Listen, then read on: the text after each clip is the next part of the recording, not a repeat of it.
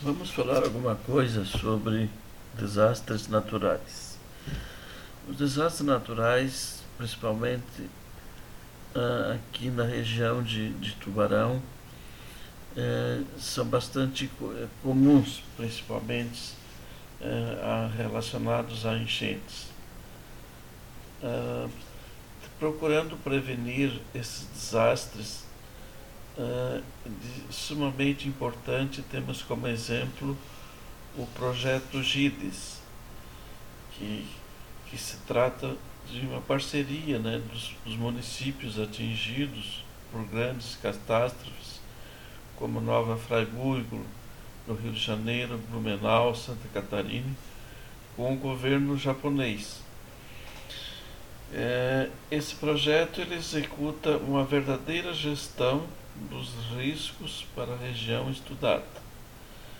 É, é importante, no caso, uh, o, o, a, execução do plano de contingência, onde se segue é, um plano quando da ocorrência de, de determinado risco, de determinada catástrofe.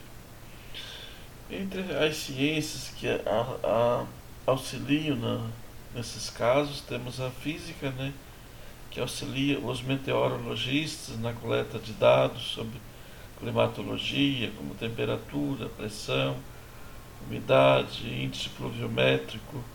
É bastante importante também a, geometria, a geografia física, que fornece dados sobre hidrologia, geodinâmica.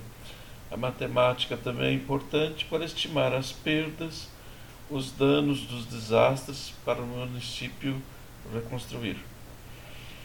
Uh, é, é, muito importante também a divulgação de boletins meteorológicos pela imprensa, mas, mas que sejam confiáveis, que tenham confiabilidade, é, credibilidade pela população e que não sejam censurados pelos órgãos públicos escondendo a real situação do momento. Muitas vidas podem ser salvas se a população estiver bem informada. É, e no caso, né, bem informada e procurando os abrigos disponíveis. Uh, esses alertas meteorológicos, né, uh, via SMS, no caso do celular, eles informam né, imediatamente a situação e colocam as populações de risco em prontidão. Muito importante hoje em dia também são os radares meteorológicos, que são de grande utilidade, pois informam em tempo real tempestades, tornados, furacões. É isso. Obrigado.